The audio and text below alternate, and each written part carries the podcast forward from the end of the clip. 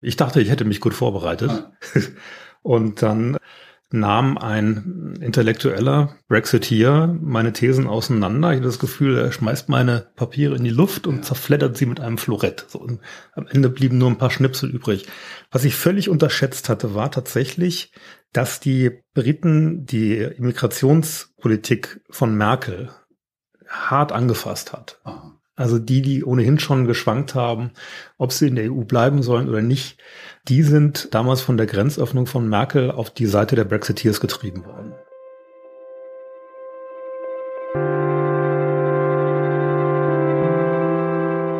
Die Geschichte hinter der Geschichte. Der wöchentliche Podcast für Freunde der Zeit.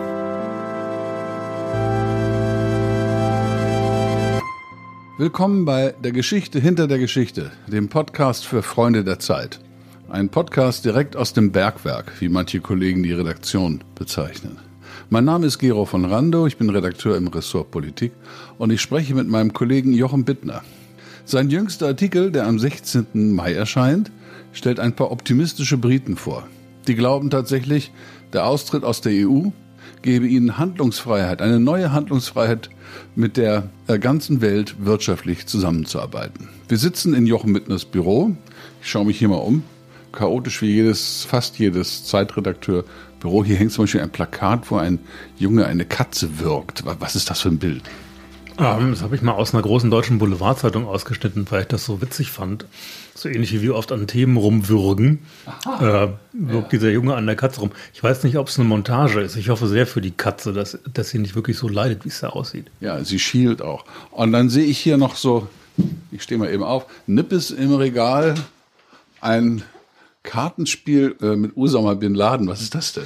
Ja, das haben amerikanische Soldaten in Afghanistan bekommen, damals nach dem Einmarsch, damit sie die äh, verdächtigen Al-Qaida-Kämpfer kennenlernen beim Pokerspiel. Also ah. jede Karte hat ein Gesicht eines Gesuchten. Ah, okay. das, äh, das ist aus dem Irakkrieg, das sind dann die ähm, Saddam Hussein. Bassisten von Saddam Hussein, genau, ja. da ist es genauso. Ja, ja also so sieht's hier aus. Und die vielen anderen Details, Mitbringsel, beschreibe ich nicht. Hier hängt auch ein Plakat. Hier würde Helmut Schmidt auch rauchen. Auch sehr hübsch. Du reist viel herum für deine Geschichten, oder? Ja, das ist das Tolle, dass wir bei der Zeit noch die Möglichkeit haben, durch die Gegend zu fahren und uns auch mal zwei, drei Tage irgendwo aufzuhalten. Und, oder länger. Oder sogar länger. Und dann ist es nachher bei den Geschichten oft so wie mit einem Eisberg. Also man sieht am Ende nur in der Zeitung ein Siebtel der Recherchen gedruckt. Na, du hast ja noch andere Möglichkeiten zu veröffentlichen. Du schreibst auch in der New York Times. Einmal im Monat eine Kolumne, genau. Und da kann man wieder eine andere Herausforderung. Da kann man dann auch mal versuchen, einem globalen Publikum Deutschland zu erklären. Und du bist auch auf Twitter unterwegs. Wie heißt du auf Twitter? Ed Jochen Bittner. Ed Jochen Bittner. So, und diesmal warst du in deinem geliebten Schottland für die Geschichte. Ich kenne dich ja als kundigen Liebhaber von Malt Whiskys. Hm. Da hast du das Angenehme mit dem Nützlichen verbunden. Es kam so. Also, also ein, ein Freund in Schottland hatte mir gesagt, äh, guck mal, ich kenne ja jemanden, der ist so ein mittelständischer Unternehmer, ein Farmer, ein Landwirt. Und der glaubt, dass der Brexit ihm Perspektiven eröffnet. Und wenn du mal eine andere Perspektive auf den Brexit haben willst, dann triff den mal. Ja.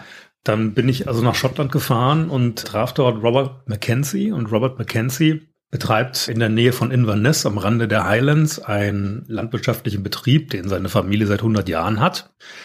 Die haben nichts mit Whisky zu tun, nicht direkt, aber Robert kam auf die Idee, er könne doch was Neues produzieren, nämlich ein, er nennt es High-End Rapsöl, Aha. kalt gepresst, tolles Zeug in verschiedenen Geschmacksrichtungen und das füllt er in Flaschen ab, die sehr aussehen wie Whiskybutteln, so das Design. Mhm. Und damit hat er Kunden in der ganzen Welt gewonnen. In Kanada, den Vereinigten Arabischen Emiraten, Südkorea, Japan, Schweden, Deutschland, überall. Was ist das Tolle an so einem Rapsöl? Also wenn ich mit Rapsöl brate, riecht es immer ein bisschen miefig nach Fisch. Was ist das Tolle an dem Rapsöl? also das Rapsöl ist uns geläufig, aber ich habe dann auch von diesem Hersteller Robert äh, gelernt, dass viele äh, Länder das noch gar nicht so kennen und das ganz wunderbar finden. Und äh, er hat natürlich diesen Markentrick geprägt. Also er nennt das Ganze Highland Rapsöl okay. und das zieht. Also gerade in Kanada, wo viele schottischstämmige Kanadier wohnen, ist das offenbar auch ein melancholisches Produkt. Was ist er für ein Typ? Er ist einer, den ich auch in dem Text einen aufgeklärten oder reflektierten Brexiteer nenne. Also einen, der sich wirklich Gedanken gemacht hat darüber, ob es so gut ist, aus der EU auszusteigen, der sich die Entscheidung auch nicht leicht gemacht hat, der mir sagte, ein Teil von ihm hätte auch für einen Verbleib stimmen können. Aber am Ende war ihm, er ist studierter Jurist und Landwirt, war ihm wichtig, dass bestimmte Entscheidungskompetenzen zurück nach Großbritannien geholt werden. Zum Beispiel? Zum Beispiel die Gesetzgebung über Landwirtschaft, zum Beispiel die Möglichkeit, Freihandelsabkommen zu schließen mit anderen Ländern. Denn aus seiner Sicht ist es so, dass die Freihandelsabkommen, die Brüssel abgeschlossen hat, Beispiel Kanada, ihm viel, viel mehr Bürokratie aufgebürdet haben, als er vormal, vorher jemals hatte. Was für Bürokratie gab's da oder mit welchen äh, Vorschriften musste er sich herumschlagen? Also er hat mir das dann länglich geschildert und es war fast eine komische Szene, denn er hat mir dann eine Abkürzung für ein bürokratisches Regularium nach der nächsten um den Kopf geworfen. Er musste in London eine Exportgenehmigungsnummer beantragen. Dann musste er in Brüssel eine bestimmte Zuständigkeitschiffre beantragen. Dann musste er damit zurück nach London wieder beim Trade Office was beantragen. Also die Genehmigungsverfahren für seinen Handel, nachdem das Freihandelsabkommen geschlossen wurde mit Kanada, füllen Ordner. Und was lernen wir aus dieser Geschichte, wenn wir sie lesen? Ne, wir lernen daraus, dass viele Briten, die skeptisch waren gegenüber dem Brexit oder dem Verbleib, also so reflektiert waren in beide Richtungen, dass die sich jetzt einfach arrangieren müssen mit der neuen Lage. Großbritannien wird die EU irgendwie verlassen, aller Voraussicht nach. Und einige machen sich große Hoffnungen, andere machen sich Illusionen und die meisten versuchen pragmatisch einen neuen Weg zu finden. Ich hatte ja immer gedacht, das sei erst heulen und Zähne klappern und viele würden sagen, um Gottes Willen, lass uns noch mal abstimmen, so haben wir es nicht, uns das nicht vorgestellt. Also die Wirklichkeit ist doch eine andere. Ist doch eine andere. Es gibt auch Leute, also große Unternehmer wie beispielsweise James Dyson, der Staubsaugerunternehmer, der sagt, das ist eine super Sache für uns. Endlich müssen wir nicht mehr in der EU mit 28 Regierungen, die alle mitquasseln wollen, Freihandelsabkommen schließen, sondern wir können als Großbritannien ganz alleine viel schneller und flexibler mit aller Welt verhandeln. Schon ein Beispiel dafür, dass man besser hinfährt zu den Leuten und nicht nur, wie soll ich sagen, aufgrund der Aktenlage und der Zeitungslage kommentiert. Na klar. Also meine Meinung über den Brexit hat sich im Wesentlichen nicht geändert, muss Aha. ich sagen. Trotzdem nicht. Nee, aber die Meinung über die Brexiteers. Also ich kann deren Argumente wesentlich besser verstehen, glaube immer noch nicht, dass sie richtig sind am Ende. Warum? Weil es nicht so wahnsinnig viele große Länder gibt, die jetzt mit Großbritannien Handelsdeals abschließen wollen, die für Großbritannien wiederum vorteilhaft wären. Mhm. Also Indien zum Beispiel sagt, wir können gerne ein Freihandelsabkommen machen, London, aber dafür hätten wir gerne als Gegenleistung Personenfreizügigkeit für unsere Staatsbürger. Mhm. Also genau das, was die Briten mit EU-Bürgern nicht wollten. Ja. So, nächstes Beispiel China. China würde sicherlich auch ein Handelsabkommen mit Großbritannien abschließen, würde aber wollen, dass seine Produktstandards dann gelten. Ja. Denkt man auch zweimal drüber nach. Ja. Die USA sind sowieso gerade im Handelskrieg-Modus, also, und dann bleibt nicht mehr viel über an, an großen Handelsnationen. Wir sitzen hier im Büro des Zeitredakteurs Jochen Bittner. Das Thema Brexit interessiert ihn schon seit seiner Zeit als Korrespondent in Brüssel. Und diesmal schildert er, dass viele Briten der Zeit nach dem Brexit mit erstaunlichem Optimismus entgegensehen. Hast du eigentlich bei deiner Recherche noch andere Dinge erlebt, die nicht in dem Artikel stehen? Oh ja. welche, welche kann man erzählen? Vor. Der Whisky kommt noch vor. Ich habe dann, das war nicht geplant, ich habe dann bei einem Fischer noch, einem Langustenfischer an der schottischen Küste in seiner Küche gesessen. Da gab es dann Whisky nicht zu knapp. Und der erzählte mir interessanterweise, dass er für den Brexit gestimmt habe, im vollen Wissen darüber, dass das seinem Business schaden würde. Also der, so. der fischt jeden Tag Langusten, ja. also diese, diese kleinen, hummerartigen, du weißt es besser, Krebse, Schalentiere, Langusten. Mhm. Und verschickt die über Nacht via Glasgow, Amsterdam nach Europa. Lebend. Lebend. Kommen auch lebend an. Die werden auch für gut befunden, tolle Restaurants kaufen, die in Italien, Frankreich. So, jetzt sagt er, ich habe natürlich Angst davor, dass ich plötzlich Zoll zahlen muss, wenn, wenn es zum Brexit kommt. Auf der anderen Seite sagt er, habe ich gerade eine Handelsbeziehung mit China aufgebaut. Die finden nämlich diese, diese großen Krebse, die Krabben, die wir hier immer weggeschmissen haben als Beifang, finden die furchtbar lecker und bezahlen ja. wir dafür tolle Preise. Ah, ja, genau. Und so schickt er seine Krebse, also auch lebend, jetzt für eine hohe Marge nach China und sagt, das ist für mich ein neues Geschäft. Kann natürlich das europäische nicht ersetzen, aber das zeigt, sagen, wie auch Brexiteers versuchen, sich neue Märkte, neue Nischen zu eröffnen. Das sind diese kleinen Krebse mit sehr viel Schale und wenig Fleisch, ne? Ja. Die werden dann ausgelutscht in China. Offenbar. Ja, hast du es mal versucht? Nee, ähm, wir sind da nicht mehr zum Essen gekommen. Ich habe das mal gemacht, das ist eigentlich kein Vergnügen, aber in China mag man das. Ja, gut, in China essen sie Krebse. Ja. Mit allem drum und dran. Wie geht es, wie, noch so ein Vorurteil. Wie, wie, geht es denn mit den Briten denn nun weiter? Ich meine, ähm, worauf dürfen die denn hoffen? Auf welche, auf welche Regeln des äh, Brexit dürfen die hoffen, die Briefen? Ja, also es bleibt ein Grundsatzkonflikt zwischen den Briten und den Europäern. Die Briten und auch Frau May, insbesondere die Premierministerin, denken, wir können doch eine pragmatische Lösung hinkriegen. Wir können doch wohl irgendwie Teil des Binnenmarktes bleiben oder ein Abkommen mit der EU schließen, damit wir eine Art Zollunion bilden, also keine Zölle zahlen müssen. Die EU denkt hingegen prinzipiell, die sagt, wir werden euch bestimmt nichts anbieten, was euch quasi zu Clubmitgliedern macht, ohne dass ihr die Lasten der Clubmitgliedschaft tragen werdet. Mhm. So, und wie May da rauskommen will, das hat sie immer noch nicht plausibel gemacht. Und selbst harten Brexiteers dämmert es langsam, dass das alles nicht so funktionieren wird, wie sie sich das gedacht haben. Und womöglich, die Möglichkeit, glaube ich, ist noch weit entfernt, aber ich halte es nicht für vollkommen ausgeschlossen, dass es noch ein zweites Referendum gibt. Ein zweites Referendum? Ja.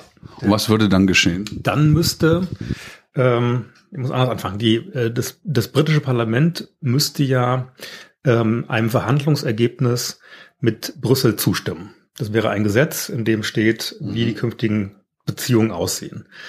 Sollte sich herausstellen, dass diese Beziehungen für Großbritannien desaströs ausgehen, könnten die Parlamentarier sagen, also darüber wollen wir das Volk dann doch nochmal entscheiden lassen. Jetzt sehen wir konkret, mhm. was Brexit bedeutet. Mhm. Wussten wir vorher nicht.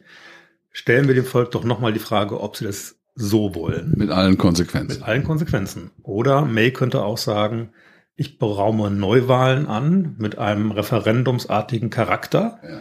Da könnt ihr, liebe Briten, nochmal darüber abstimmen, ob ihr diesen Brexit wirklich wollt. Würde sie das überleben? Sicherlich nicht. Äh, die Frage ist, ob sie es überleben will. Ja, ah, gut. Kann das sein, es fällt mir dabei ein, dass in dem Konflikt zwischen dem pragmatischen Briten und den prinzipiellen Europäern auch so ein kultureller Konflikt liegt? Denn auch in der Philosophie waren und in der politischen Philosophie waren die Briten ja wirklich immer die Pragmatiker, also auch in der, in der, in der Philosophie. Und der Kontinent ist ja ein Kontinent der Grundsätze und der Prinzipien und der, der Herleitung und der Deduktion. Ich, genau das hast du wunderbar beschrieben, finde ich, dass ist von Anfang an das Trennende gewesen bei aller Gemeinsamkeit zwischen Briten und Kontinentaleuropäern. Und das ist auch das, was die, wie ich sie jetzt nenne, reflektierten Brexiteers einfach nicht begreifen. Warum konnten die Europäer mit uns nicht ein bisschen pragmatischer umgehen? Warum musste es musste es eine ständige Vertiefung geben. Mhm. Warum konnte man mit uns nicht darüber reden, dass wir vielleicht doch ein paar zu viele EU-Immigranten aufgenommen haben? Es sind ja nach der Osterweiterung über drei Millionen Polen, Tschechen, Ungarn mhm. nach Großbritannien gekommen, weil die, weil die Briten als erste ihre Grenze geöffnet haben für Arbeitsmigranten, anders als Deutschland. Ja. So, und dass die Briten dann irgendwann gesagt haben, heute alles schön und gut mit der Freizügigkeit, aber muss die Grenzenlosigkeit nicht auch Grenzen haben? Darüber gab es kein Gespräch, mhm. weil die Europäer darauf bestanden haben, das ist eine der, der wichtigen Säulen der europäischen Integration, daran wird nicht gerüttelt. Und wenn man diesen Rigorismus, den verstehen viele Briten nicht. Die Praxis meistens wichtiger sind als die Prinzipien. Richtig. Ja. Ich erinnere mich dunkel, du hast vor längerer Zeit mal ich glaube, in London an einer Veranstaltung teilgenommen, wo du für den Verbleib Großbritannien argumentiert hast mhm. und du warst von Brexiteers umgeben. Es war ein sehr nachdenklicher Artikel, den du dann geschrieben hast. Ja, also ich wurde in Luft zerrissen. Das war eine Debatte im, im wunderschönen Unterhaus, im Westminster Palace. Und ich dachte, ich hätte mich gut vorbereitet. Ah. Und dann nahm ein intellektueller Brexiteer meine Thesen auseinander. Ich hatte das Gefühl, er schmeißt meine Papiere in die Luft und zerfleddert sie mit einem Florett. So, und am Ende blieben nur ein paar Schnipsel übrig. Was ich völlig unterschätzt hatte, war tatsächlich, dass die Briten die Immigrationspolitik von Merkel hart angefasst hat. Also die, die ohnehin schon geschwankt haben, ob sie in der EU bleiben sollen oder nicht, die sind damals von der Grenzöffnung von Merkel auf die Seite der Brexiteers getrieben worden. Ziemlich eindeutig. Sollte man auch nicht drum herum reden, das, das war so. Da ist vielleicht auch nochmal über eine Verantwortung zu reden. Aber das hat eben vielen Briten gezeigt, dies ist ein Club, die EU, die große Versprechungen macht, wie schon beim Euro, auch in der Grenzsicherung. Es hat nicht funktioniert. Also die hehren Prinzipien, die die EU aufstellt, sind nicht unterfüttert durch eine praktische Politik. Weder bei der Euro-Einführung war das so, noch bei der Öffnung der Grenzen im Schengen-Raum. Das gehört zu unseren Aufgaben als Journalisten und auch zu unseren Privilegien, dass wir immer wieder Meinungen und Argumenten und Wahrnehmungsweisen ausgesetzt sind, die nicht die sind, die wir mitbringen. Das ist eigentlich eine tolle Sache. Ja, herrlich. Und man muss es den Lesern weitergeben und das versuchen wir. Vielen Dank, Jochen. Das war, ja, das war unser Podcast, die Geschichte hinter der Geschichte. Den Artikel von Jochen Bittner können Sie in der Ausgabe der Zeit vom 15. Mai lesen. Unsere Podcasts finden Sie auch bei iTunes, Spotify, Soundcloud, im Zeitbrief auf der Seite der Freunde der Zeit und auf Zeit Online und auch sonst wo im Universum. Sie erreichen uns unter hinter